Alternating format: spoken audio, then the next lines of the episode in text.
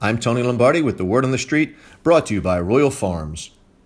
When news leaked out that the Detroit Lions had decided to part ways with former Ravens running back Justin Forsett, it seemed only natural that Gary Kubiak and the Denver Broncos would come calling.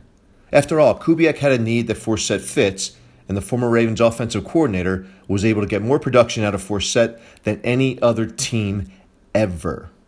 Some things are meant to be, and maybe this is one of them. And I certainly wish Justin all the best. He's a class act, and hopefully he'll find success during the balance of the season, provided, of course, it doesn't come at the Ravens' expense. But when the news of the signing was announced, I couldn't help but think of Ray Rice. Ray Rice did the crime, and he did the time.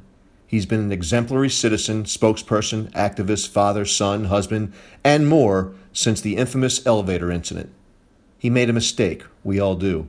He made a big mistake some of us do. He made his big mistake on camera, and that's where the similarities end.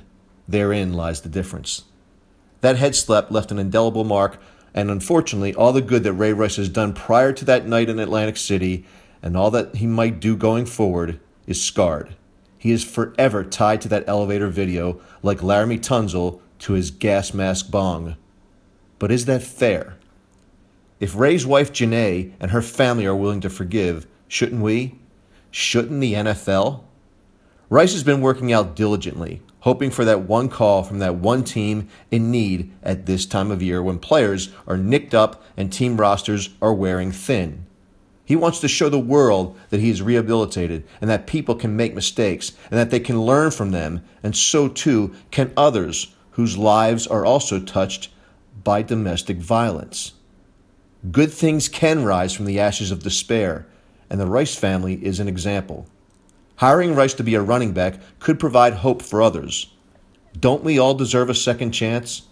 Should Rice inextricably be connected to domestic violence? What about his family?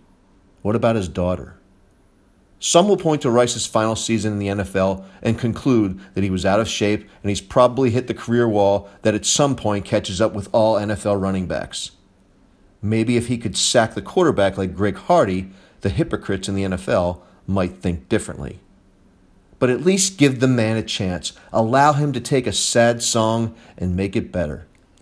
Something tells me that if given a shot, Ray Rice, driven to deliver a message on and off the field, could make his new employer quite happy in more ways than one. Nothing against Justin Forsett, but I wish Kubiak's call had gone to Ray Rice instead. I'm Tony Lombardi.